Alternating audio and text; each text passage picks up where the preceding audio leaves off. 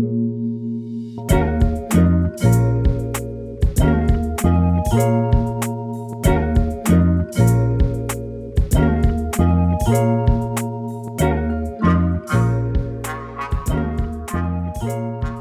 everyone. Welcome back to the Minute Women podcast. My name is Grace. And I'm Linnea. and this is the first episode we have recorded post launch day. And let us tell you, we were blown away by Absolutely. absolutely by the response that we had to our podcasts, the amount of downloads. Uh, just it was beyond what we thought was going to happen. Yeah, 100%. Like, it's genuinely overwhelming to see people actually enjoy the content that we made and, like, laugh alongside People us. like us. People like us. They really like us. We're getting the Oscar. We're, uh, what's her name? Sally, Sally Field? Sally Field.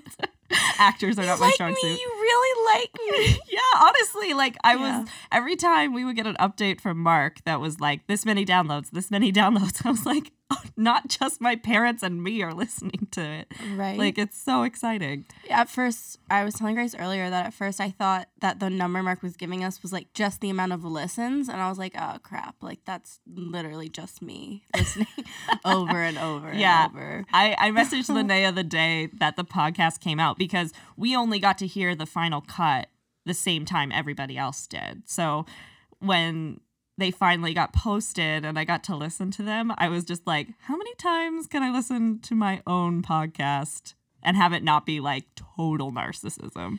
I got a range of answers from that question. Someone told me once, and I was just like, well, What did your brother say? Because that was funny. which one? I don't know. You said Oh yeah, my younger brother Aiden, who's the one who pukes on uh, red potato Oh. skins. Aiden, you're getting a second shout out. I texted him and I was like, "Is it narcissistic for me to be listening to my own podcast?" And he was just like, "Well, if you're already wet, you don't need to wear a raincoat." and that I was like, "Well, that's brotherly love for that you." is the quote of the show. quote of the show. Congratulations, Aiden, you've made it. Yes. So again, thank you all so much. We really do appreciate it. This is a little passion project for us, something that we really love, and it's just so awesome to share it with all of you and feel that reciprocated enjoyment. oh my god! It's like we're friends or something. Whoa.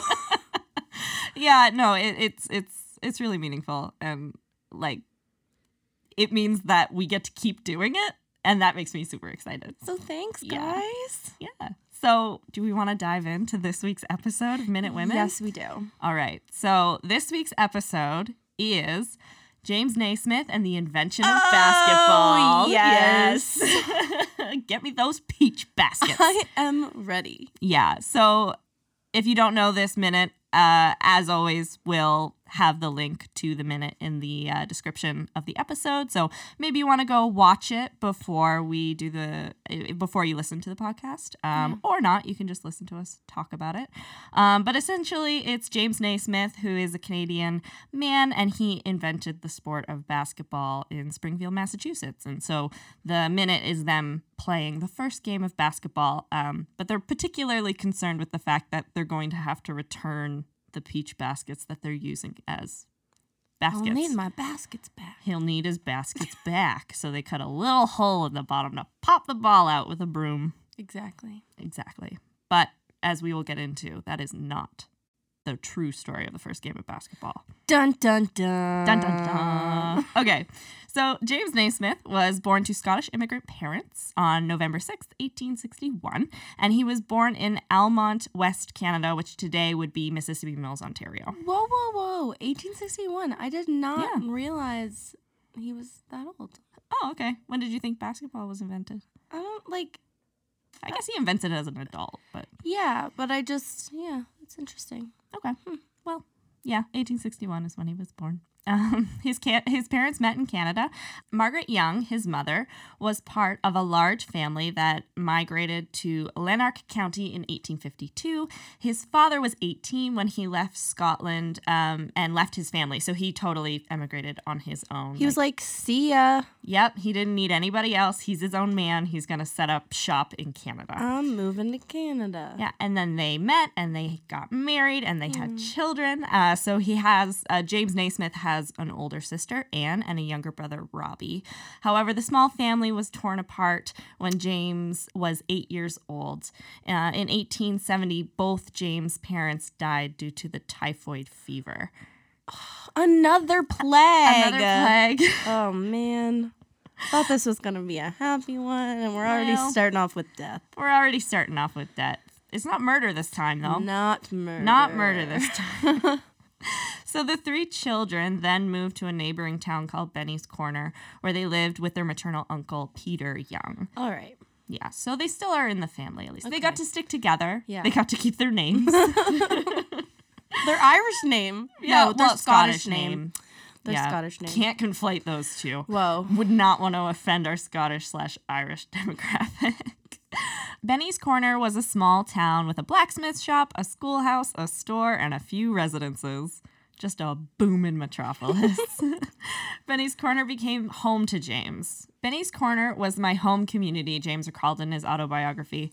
Both at play and at work, I was closely associated with the people of the district, and I recall distinctly some of the lessons I learned as a boy. Aw. So He sounds like a nice guy. he is. And as we go through it, like, as I was writing the episode, I just kept envisioning Teddy Roosevelt. Like, he's such a Teddy Roosevelt in terms of like men's men and, you know, sport has to be at the forefront of your life from a very early age. And if you want to be a man, then you have to be physically active. Like, such similar philosophies on Okay. life. They even kind of wore the same glasses. Yeah, that's true. Yeah.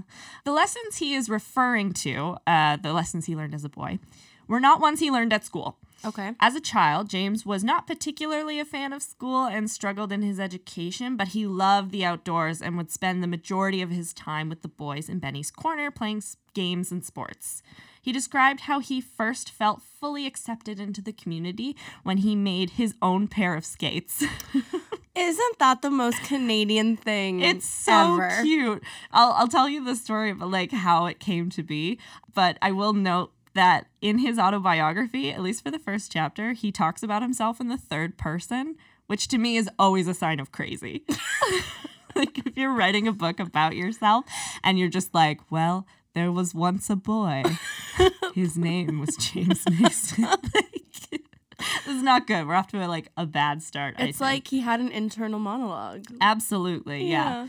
So he says one of the boys in Bennie's Corner group was an orphan who made home with his uncle. So he's referring to himself. Oh. It was the first night of skating, and this boy stood by the fire on the river and watched the other fellows gliding over the ice.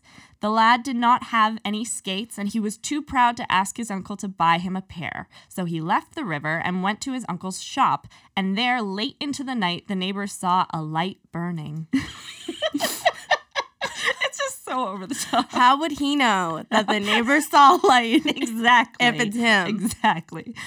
So the next evening, when the group gathered by the river, this young fellow was among them, and over his shoulder hung a pair of skates. The skates were not like those of the other boys, but they were made from a pair of old files set firmly into strips of hickory wood. Years later, when necessity arose, the same inventive lad gave to the world not a pair of homemade skates, but the game of basketball. Oh wow. Just preach, James. so, from an early age, James demonstrated ingenuity and inventiveness. and so humble is So James. humble about it. I love. He like probably wrote that, and he was like, "This is great." like in a Christmas story. When Yes, Ralphie writes his theme. Yes. Never had the words flowed from my penny pencil. And then the teacher, A plus, plus, plus, plus. Uh, oh. Ralphie, Ralphie. this is just gonna be a Christmas story podcast. That's a total side note. It was also during his early time that eventually inspiration for basketball was introduced to James. One of the favorite games played by the boys was called Duck on the Rock. Would you like to guess what Duck on the Rock is? Is it Duck Duck Goose? No, it's nothing like Duck Duck Goose. Okay, I had never heard of it. Duck on the Rock. Duck on the Rock. It's also sometimes Duck on a Rock. Don't think that matters though. Uh, I am imagining. I'm imagining gentlemen walking around, making pretend like a culty ceremony. duck beaks out of their hands, Pringles, Pringles jumping on rocks. So close. I'm a duck So on a rock. Duck on the Rock is supposedly a medieval game that is a combination of tag your it and marksmanship. the rules are fairly simple. A decent sized rock or the duck is placed on a larger rock or a tree stump. One player is designated to guard the duck. The other players stand behind a line and attempt to knock the duck off its platform by throwing stones at it. Oh, okay. So essentially, you have people behind like a baseline. So like a low scale capture the flag. Capture the flag Yeah, with little yeah, yeah. imagination. Yeah, capture the flag is if there's like no contact. Right. You can't you have to stand in your place and throw rocks at the flag and try and knock it off its pedestal, essentially. Nice. Once the duck is knocked off its platform, the throwers have to rush to gather their throwing stones and then return to the throwing line. The guard, meanwhile, has to place the duck back on its platform and then try to tag the throwers before they can get back to the throwing line. If someone is successfully tagged, then they become the guard. So this is James and his friends throwing rocks at each other. Absolutely. Okay. it's so violent in my brain. Got it. It's just like, well, if you don't mind, would you please stand here and we'll hurl stones at you? Not on purpose. We're trying to hit the thing behind you. Only if you don't mind. Only if you don't mind, because we are gentlemen. We are sirs. We don't like school, but we like the outdoors.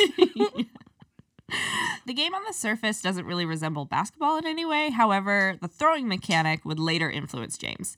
James discovered that to hit the duck most effectively, it was more productive to throw a soft lobbing shot that would arc over the guard rather than straight hard shots directly at the duck, which is really unfortunate for the guard who has to kind of like be the test subject for all so, of this. so instead of pelting the small child yeah. in It's just like also if you're really passionate about this game, the only way to defend it is to like fling your body in front of rocks. I'm literally picturing the smallest child who they just like pick on Yeah. and he's just like uh, uh, uh. he just goes home covered in bruises. Like, oh my god, are you getting bullied at school or something? He's, he's like, like- no, I'm making friends. I'm playing this really fun game where the boys throw rocks at me. yeah, it's biblical. It's just like stonings. and it's the 1800s, so his mom is like, stupid boy, yeah, go fetch exactly. milk from the cow. They don't have band aids yet. They don't even know to ice stuff. no. well, it's the middle of summer, so we won't see ice for another couple months.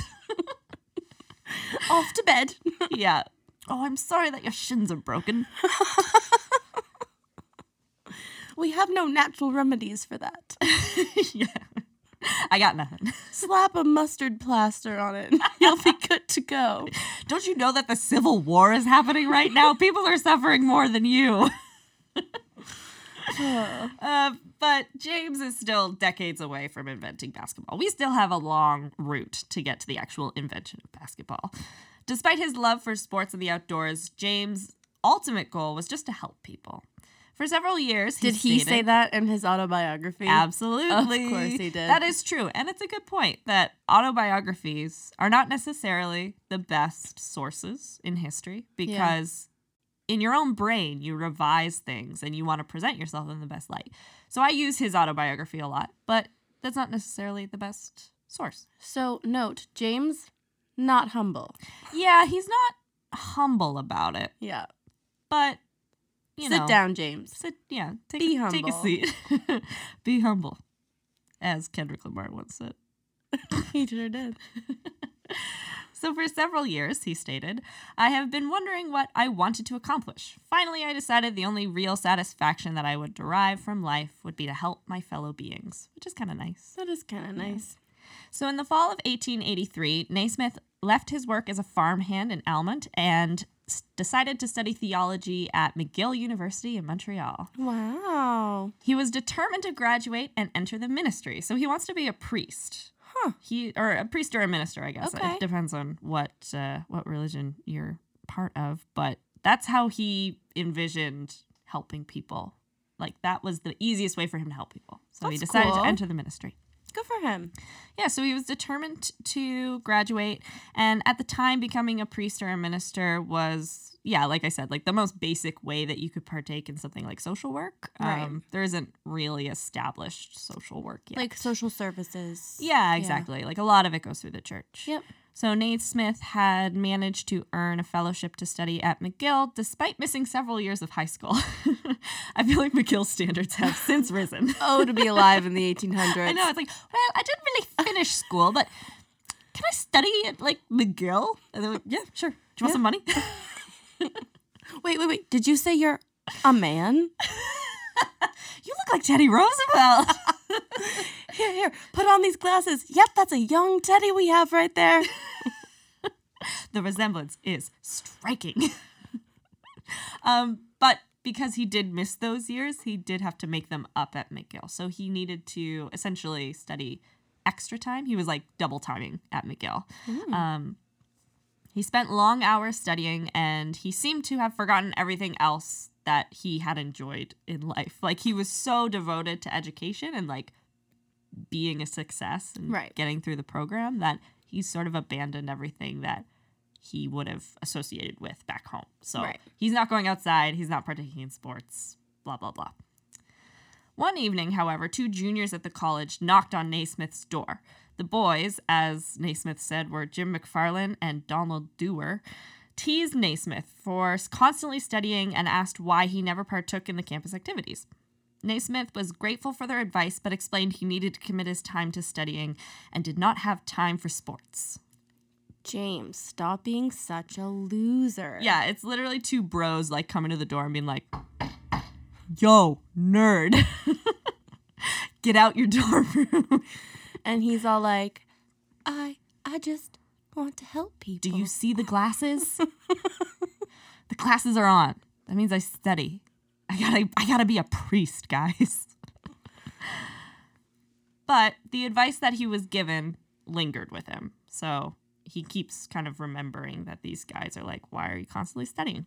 I remember when I used to throw rocks at small boys. Yeah, I remember the good old days. Wasn't Duck that on the fun? rock. Making on- my own skates. Duck on a rock. or duck on a rock, sorry. he realized sport would likely be for his own benefit to ensure that he remained fit and healthy, which is a good thing. That is a I think a realization every college student has at some point. It's like I can't just sit in my room and eat one minute ramen Hmm. for the rest of my life. I probably should go for a walk. Kraft dinner cups, like the KD cups, came out in, like right before my first year of university. oh no, It no. was danger. I don't think I've ever actually had one. Oh no, the amount of times people put those in the microwave without the water in them, the fire alarm would go off. It's a No. disaster. It's a rough time. Yeah, I remember being in the arts lounge at Cape Breton University and I came in and I was like, wow, it, it smells like fire in here. and someone was like, yeah, someone tried to heat up some stuff in a wicker basket. Not a joke. What? So then we weren't allowed to have a microwave. I thought you were gonna say you weren't allowed to have wicker baskets, and I was like, Those probably got, they got rid of those too, probably. how many people were just walking to class with their wicker baskets over their shoulder? it just goes to show that like one person can ruin everything for you. Idiot. idiot. I had to walk all the way to the cafeteria to heat up my food. God, The worst. The worst. The next afternoon, Naismith went to McGill Gymnasium to see what was going on. From then on, Naismith was a regular at the gym. He's a total gym bro. He was introduced to gymnastics and was added to the football team when he volunteered to replace a teammate who broke his nose during a scrimmage. So James totally punched that guy and was like, "Now I take your spot." I need to get on this team. you can either earn your way or you can just be sleazy. Break a dude's nose. The substitution resulted in him playing on the McGill football team for seven years. Which also means, like, I think just because he was making up time, that's why he was there so long. Seven years. But yeah, he went to McGill for seven years. Well, but but like, when did he start on the football team? Was he already at McGill before that? good point. I don't know. I, I I think it was during his first year, but I don't know for sure. Weird. Yeah. I don't know maybe if like theology is a longer program, maybe just all programs were longer at that time, but yeah, he went to McGill for 7 years. This was despite the fact that football was not seen as a proper sport for a student of theology. Naismith recalled that football at the time was supposed to be the tool of the devil, and it was much to my amusement that I learned that some of my comrades gathered in one of the rooms one evening to pray for my soul. Okay. what? Which is funny because football, especially Hold American up. football, is one of like the most religious sports. It's now. like it's like God's sport. Like you Yeah. go you just watch the movie The Blind Side, okay? oh, absolutely. They Every- score a touchdown and they're like pointing at God. Every football team like does a huge prayer. Like, Yeah. whoa. But at this time, the other theology students are like, oh gosh, Naismith is on the wrong path. He's playing football. He's playing the devil's sport. the devil's sport. In Naismith's last year of theology, an incident occurred that would redirect his career away from the ministry and towards athletics. During a football game, a left guard was struggling and lost his temper. The guard became began to curse and swear, as you do when As you lose your does. temper, as we do. That Mark gen- generously cuts out Thank you, Mark. to save our reputation. However, once he cooled down, he whispered an apology directly to Naismith, saying, I beg your pardon, Jim. I forgot you were there. Naismith couldn't understand why he had received an apology. He hadn't said anything about the profanity, so to him, it's like shocking that he's different from all the other guys, but it's because he's in theology.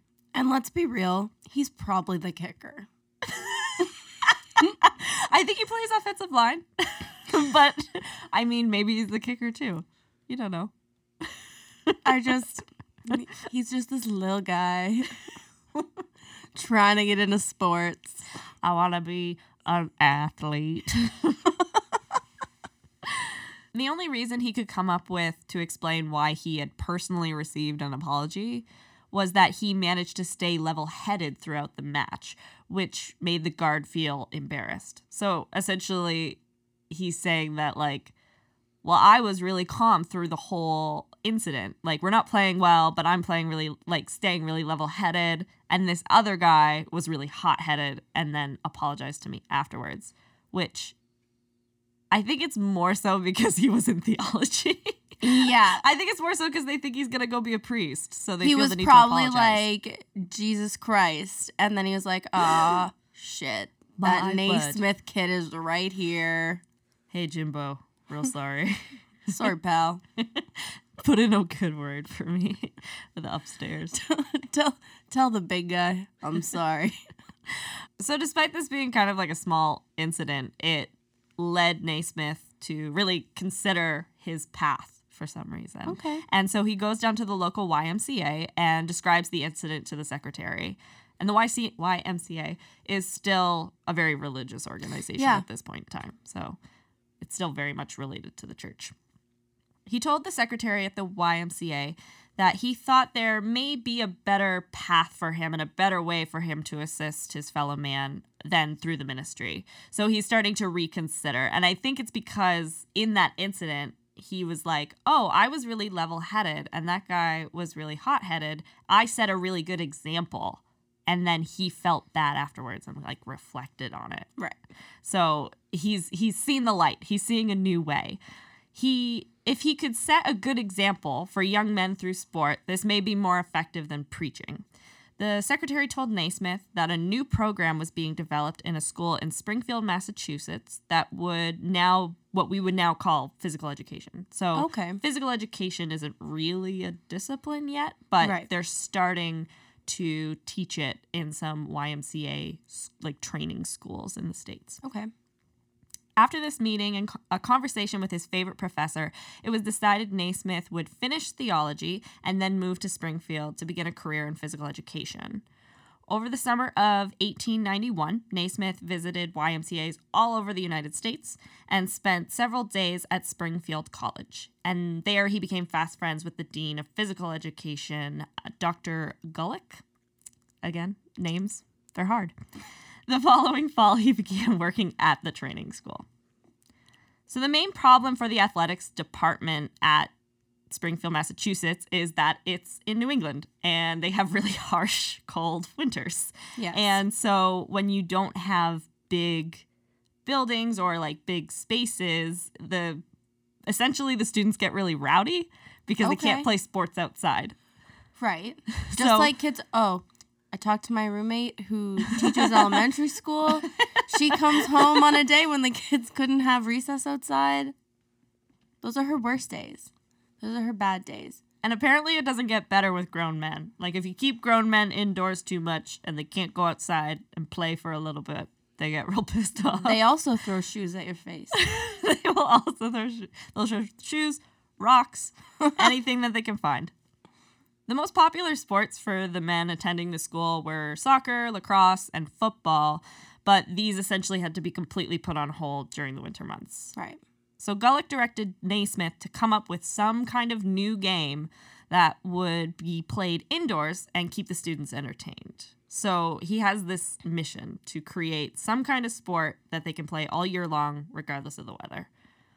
The only directions Gulick gave Naismith was that the game couldn't take up too much room, mm-hmm. would keep the track athletes in shape, and would be fair for all players and not too rough. So it has to be a fair game. There has to be some kind of cardio because we got to keep track boys in shape. and it can't take up too much room in the school. Initially, Naismith tried converting the more popular outdoor sports into indoor games. So they're trying to play soccer inside or lacrosse inside with modified rules, but this was done with very little success. All right. So he's given this task Yes. by this guy. Mhm. Now, how long has he already been there? Like, what is what is the length of time that Naismith gets to Springfield after this guardian angel secretary at a YMCA in Montreal sets him on his way? So I'm pretty sure this is like his first year. Okay. It's either his first year or it's his it's his first like calendar year. So it might be 92 by now, but I think we're still in we're still in 1891. Right. Okay. So while converting the popular outdoor sports didn't really work, he did learn that softballs were better to use inside. so something soft like a soccer ball would be the best kind of ball for an indoor What sport. a genius. You know what? If we don't want this game to be too rough, let's uh let's keep everything soft. Let's not throw rocks at each other's faces. It's like, what if we just played Duck on the Rock, guys? It's like, no, James. We've played it so many times. You keep trying to tell us it's really cool. We just don't want to. Uh-huh. James also decided to limit the physical contact of the sport, that the ball would largely be moved through passing or carrying the ball, which are kind of like the only ways you can move a ball in sports. Yeah, and unless you're thinking about like kicking Oh, or using another tool, so like hockey or I don't know Oh, if hockey yeah. was invented at that time. Yeah, should I know think that. hockey was around. I'm Canadian. I know that. uh, or something like lacrosse, where you're using True. a stick or something. So I suppose it's just like handheld, like that lack of equipment. Yeah, that's true. Good point. Yeah. And then to further limit the physical contact of the sport, the goal was placed well above the players' heads. So the way that you get a point has to be like out of reach, essentially, which is where you get the basketball being, or the basket in basketball being well above their heads. Okay. To score the goals, this would force players to throw soft, lobbing shots that had proven effective in his old favorite game, Duck on a Rock. Ding ding ding, ding. ding, ding. We're connecting all the dots today, folks. Naismith came up with some rules that were posted on the gymnasium bullet boards. So they found Naismith's diary in like the attic of his like granddaughter's house or something like that. Really cool. So we have his diary entries from those from around the time that he's actually inventing the sport. That's pretty neat. yeah, which is really cool. That's pretty cool. and the diaries show that Naismith was nervous that the students wouldn't like his new game. Oh, he's such a softy. I know. He's just like, I just really want them to like it, guys. he just wants people to like him. yeah. He's just like, how can I make friends? Yeah. How can I help people? when some gym bros show up at his door, he's like, "Yeah, of course I'll go to the gym. I'll, I'll abandon my studies." On the day of the first game, which was December 21st, I think it's really cool that you're like, we know the exact day that the first game of basketball was That is played. really cool. Like you don't know that for a lot of other sports because they just happen more naturally. Yeah. But this game is so manufactured that you know the exact day that it was the first game was played. Yeah. So on January 21st, or December 21st, excuse me, Naismith took two peach baskets from the building superintendent. The building superintendent's name was Pop Stebbins. Oh wow. of course it was. of course. The janitor's name was Pop. and he nailed the peach baskets to the gymnasium balconies. In my research, however, I couldn't find any evidence that Stebbins, the superintendent, insisted on having the peach baskets returned, which is the main crux of the Heritage Minute. It's a shame because that's such a good line. I know. I need those baskets back. Yeah, and so they have to poke like a little hole in the bottom instead of cutting out the whole thing, which I think the point of which is that no one knew how big basketball was going to be. Like it's it's worth more than two peach baskets. Right. But And I- it, yeah, yeah. and it leads you to that net kind of shape. Yeah, definitely. And they were peach baskets. That is Yeah. true. I just can't find evidence that he wanted them back. And I also couldn't find evidence that they cut little holes in the bottom to regain the ball. So in the Heritage Minute, they cut like a tiny little hole and then they use a broom to kind of pop the ball out after Right. each score to try and keep the game moving. But I don't know if that's real or not. Couldn't find any evidence. I remember someone when I was in junior high doing a heritage fair project on it, and I oh, Okay. remember them ha- having like pictures of the mm-hmm. original, and I feel like it was like a small hole at first. It might very well yeah, and then when the mesh came into play, that's when it became bigger. True. Yeah. I just didn't see anything, but it, it's probably true. Like, I wouldn't put that past them. So Naismith wrote in his diary, I busied myself arranging the apparatus all the time, watching the boys as they arrived to observe their attitude that day. I felt that it was a crucial moment in my life, as it meant success or failure of my attempt to hold the interest of the class and devise a new game. Well, isn't he just the sweetest thing? Also, I'm calling bullshit. There's no way you invent this sport and you're like, this is the pivotal moment in my life. That is so retrospective. Well, you know, that's what happens when you write an autobiography. yeah. You can make yourself sound really, really good. yeah. In my autobiography, it's like, I knew at four years old that I wanted to do a podcast. Did I know what they were? Absolutely not. Have they even been invented yet? Nope. Nope. so actually that brings me to an interesting point about another fellow Canadian. So I watched I don't know, an episode of something where it was stated that William Shatner believes that he, yes, believes that he invented the iPhone. Like as a child. As a child. that he invented the iPhone and that he brought that idea to the behind the scenes creators, producers, whatever of Star Trek. Oh, I thought you were going to say like Steve Jobs. No. like, I knew him.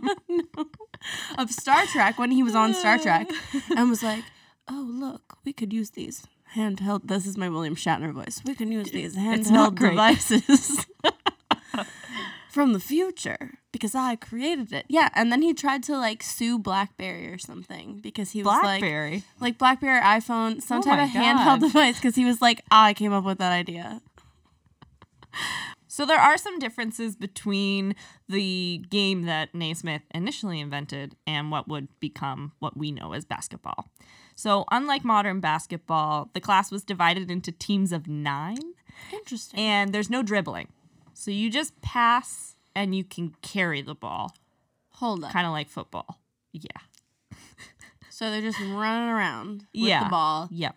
and they can toss it to each other. And they can toss it to each other. But And in then- the first game of basketball, there's no dribbling. Right. And then they shoot it in the in the box. Yeah. Which will be a hoop. Which will be a hoop eventually. Okay. And Naismith clearly remembers that it was way rougher than it was intended to be.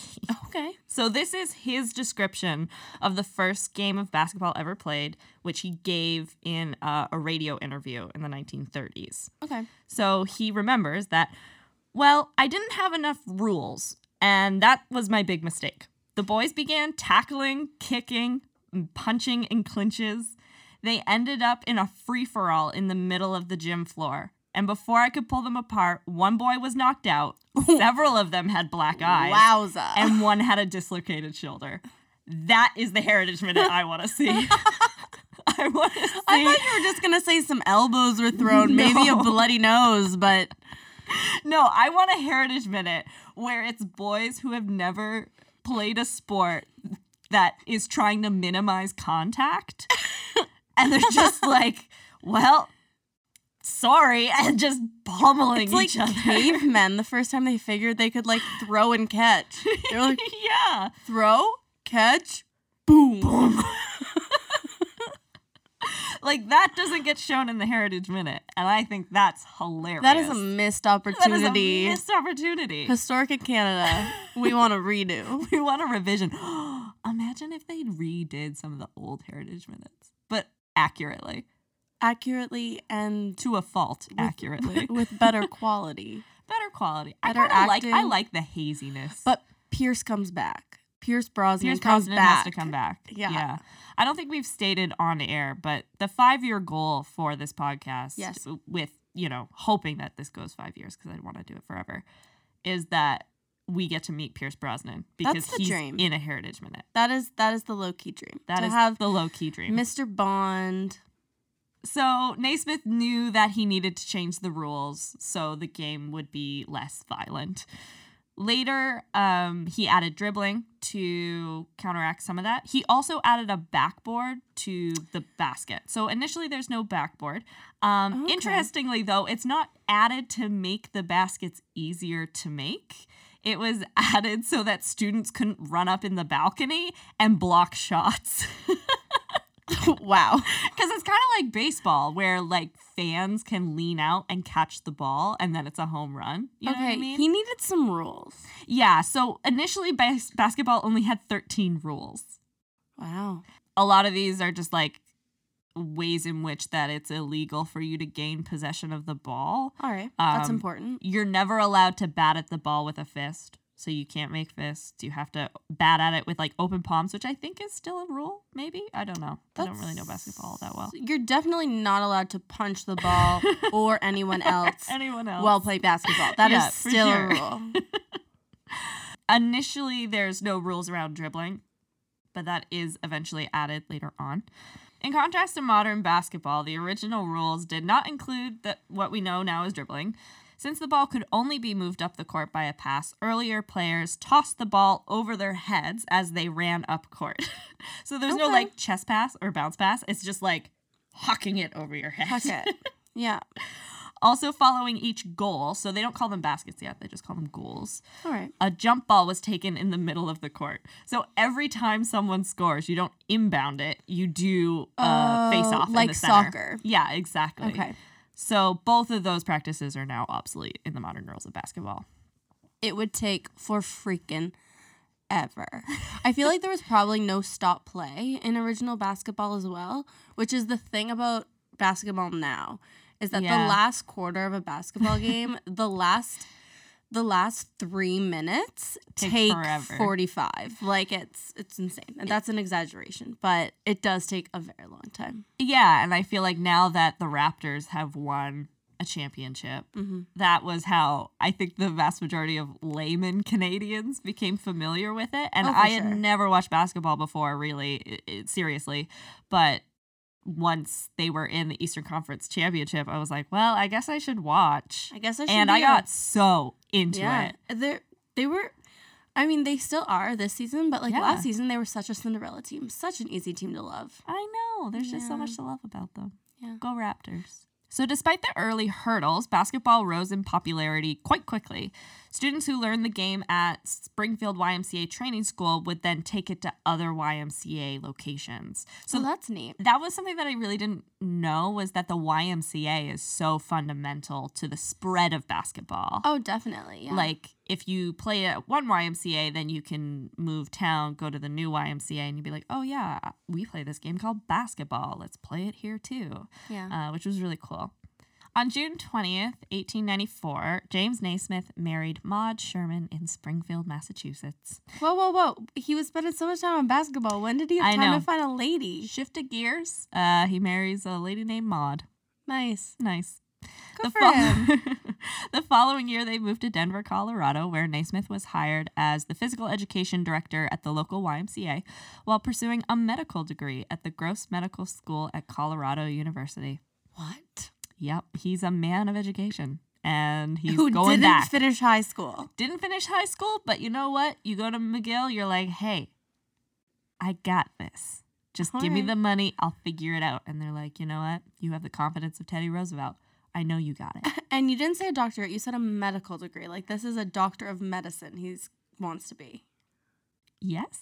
Wow. Didn't didn't clarify that in my research. Uh, Mm. I apologize to all the people out there. but yeah, uh, he's just pursuing a medical degree now at him. Colorado University, and he graduated in 1898. Look at this guy go. I know he's killing it, thriving, surviving. Uh, he was then hired at the University of Kansas the same year to be an associate professor of physical education and the chapel director. So he's going back to his roots, Still still doing the ministry stuff Still as well on the side. religion alive. Absolutely.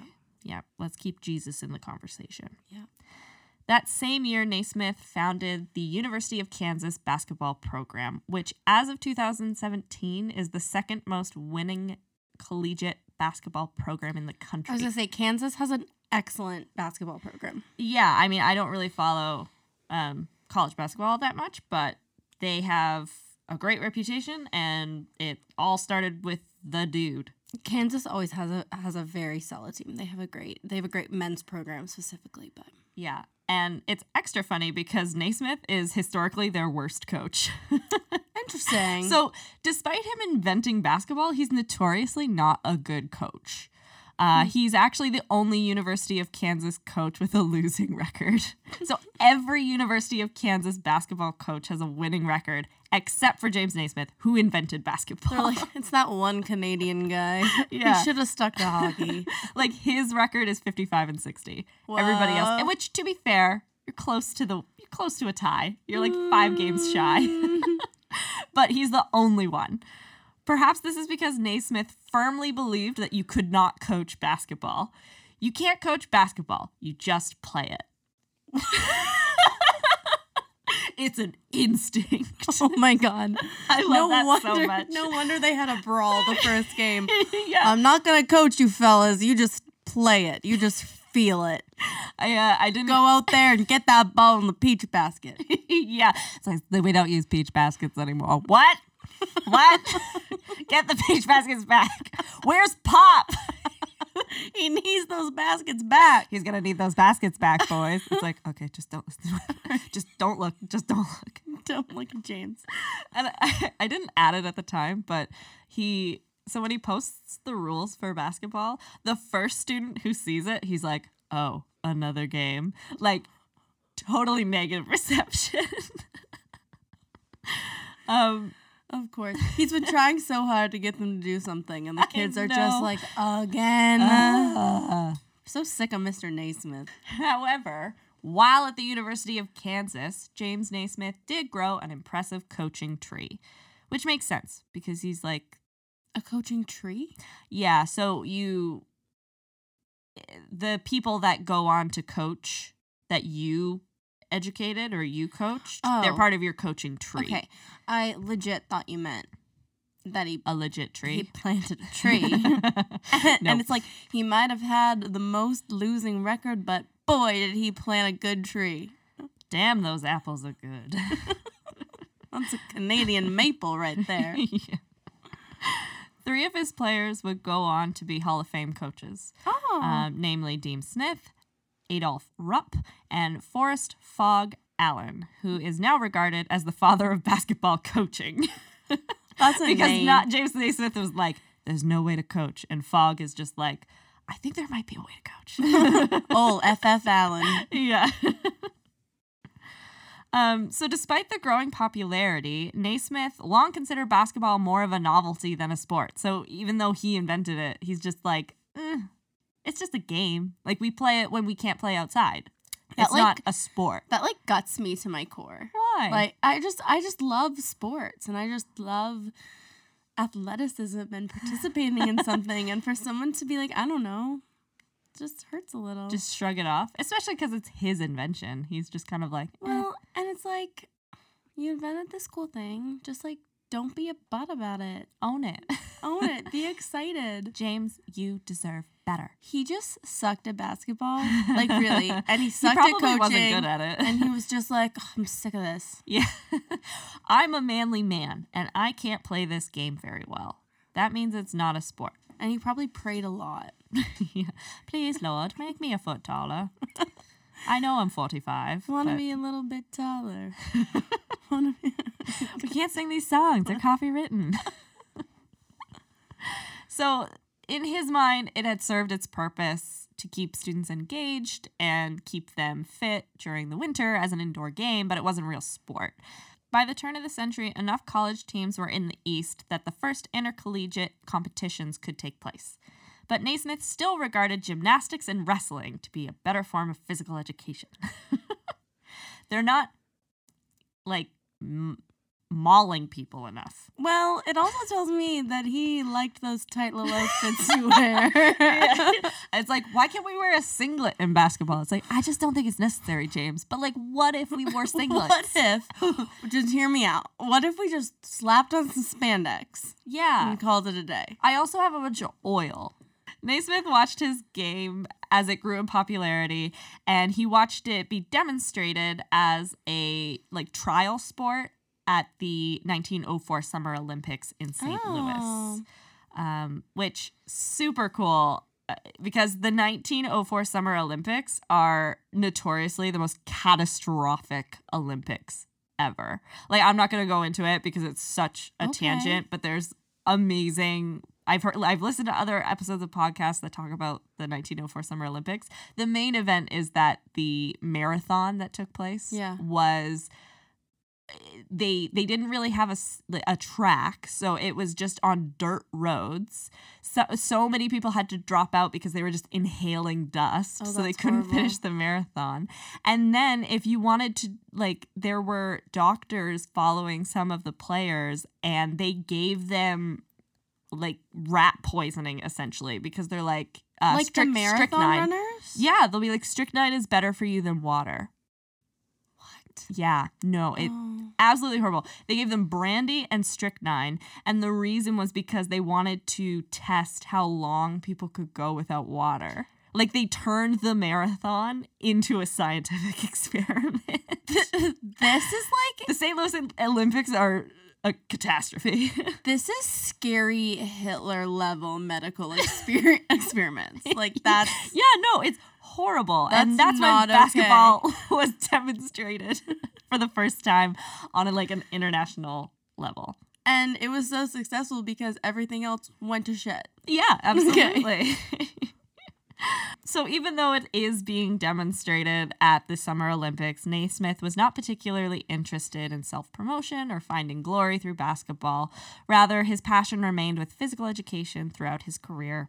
In 1910, he received an honorary uh, physical education master's degree, Okay. and then the following year, he published his first book called A Modern College.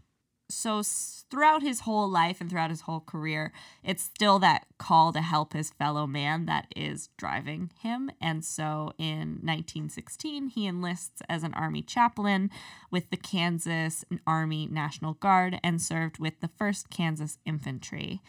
How old is he at this point? Um, so, he's born in 1861. So, he's in his 50s. Okay. Yeah, he's not young. No. So That's what I was thinking. Like Yeah. to choose to enlist at that point. I mean, even, I mean, not only, but I mean, going as a chaplain is like he's not Yeah. fighting on the forefront, but still, like No, and he has a wife and he has kids. Like that's a big commitment. he has a life, and Yeah. he's choosing to enlist, yeah, which is pretty a, That's a interesting. big commitment. Um, it is 1916, and so he's enlisting with the American Army, which means they're not in the First World War yet. Right. But I I think he kind of knew where things were going. Yeah. Um, from July to October of that year, Naismith and his regiment patrolled the national border with Mexico in response to a raid by the infamous revolutionary Pancho Villa. Pancho Villa. Pancho Villa. While at the border, Naismith provided religious services, counseled soldiers, and of course, organized sports leagues. Of course he Gotta keep did. morale up. Come on, soldiers. The United States entered the First World War in April of 1917, and Naismith again volunteered as a chaplain, this time through the YMCA. In September of 1917, he was sent by the YMCA to France as an overseas secretary tasked with improving the social hygiene of American troops, which is venereal diseases. I was gonna say social Absolutely. social, disease. hygiene. like that's Uh, STDs. yeah, that's just syphilis. it's like I can't fight. I got syphilis. I don't know what. I don't know how it happened. He's writing, it's like, Dear Diary, oh my God. There is so much gonorrhea. Honestly, my faith has never been this tested. so he spent 19 months based in Paris and then returned to Kansas in March 1919. During this time, he published his second book, Essence of a Healthy Life. Naismith. Are you still? Are, are we good? Can we move on? We can move on. I just thought it was gonna be essence of healthy. You know, after all of the. it's just where my mind went. Healthy wink. Wink. Naismith's enlistment period greatly influenced his belief that racial segregation was wrong and that steps, though modest, should be taken to remedy it. and he's living in Kansas. So he's, yeah, he's still in like some Jim Crow states. Woof. Yeah. And so, like, throughout his life, he's not a huge proponent for racial equality by any means. Like, I don't want to put him quite on that level.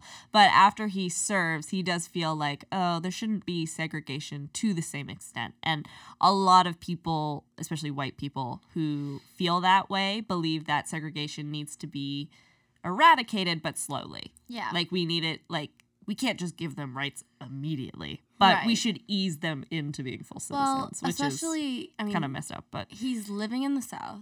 Yes. He's in a higher class position and he's with the church. I mean, he's he's Mm-hmm. not exactly in a position to just come out and be like, yeah, let's fix this, let's change this, let's do something now.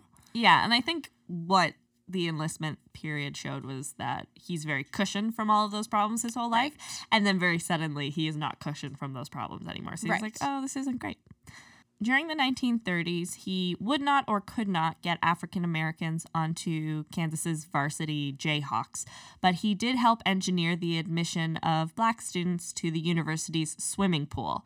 Up until then, they had been given automatic passing grades on swimming tests without entering the pool so the pool could remain all white, Oh. which is so messed up. Which also, I don't know what program requires you to pass a swimming test. I guess it's their physical education program. I but- will say a lot of people I know who grew up in the states Yeah. and went through school, m- almost all the schools have a pool. Really? Yeah, it's I guess I see that on TV and stuff. yeah in, in movies. is it real? yeah, apparently it is. Apparently high schools have swim teams. That's like a very big thing. Interesting. Yeah. But yeah, so he made sure that African Americans were allowed to swim in the pool so they could actually do the swimming test instead of just getting default passes because they didn't want black people in the pool, which is messed up. Yeah. In 1935, the National Association of Basketball Coaches, which was created by Naismith's pupil Phog Allen, collected money so that the 74 year old Naismith could attend the 1936 Olympics in Berlin. The Summer Games would be the first to feature basketball as an official sport.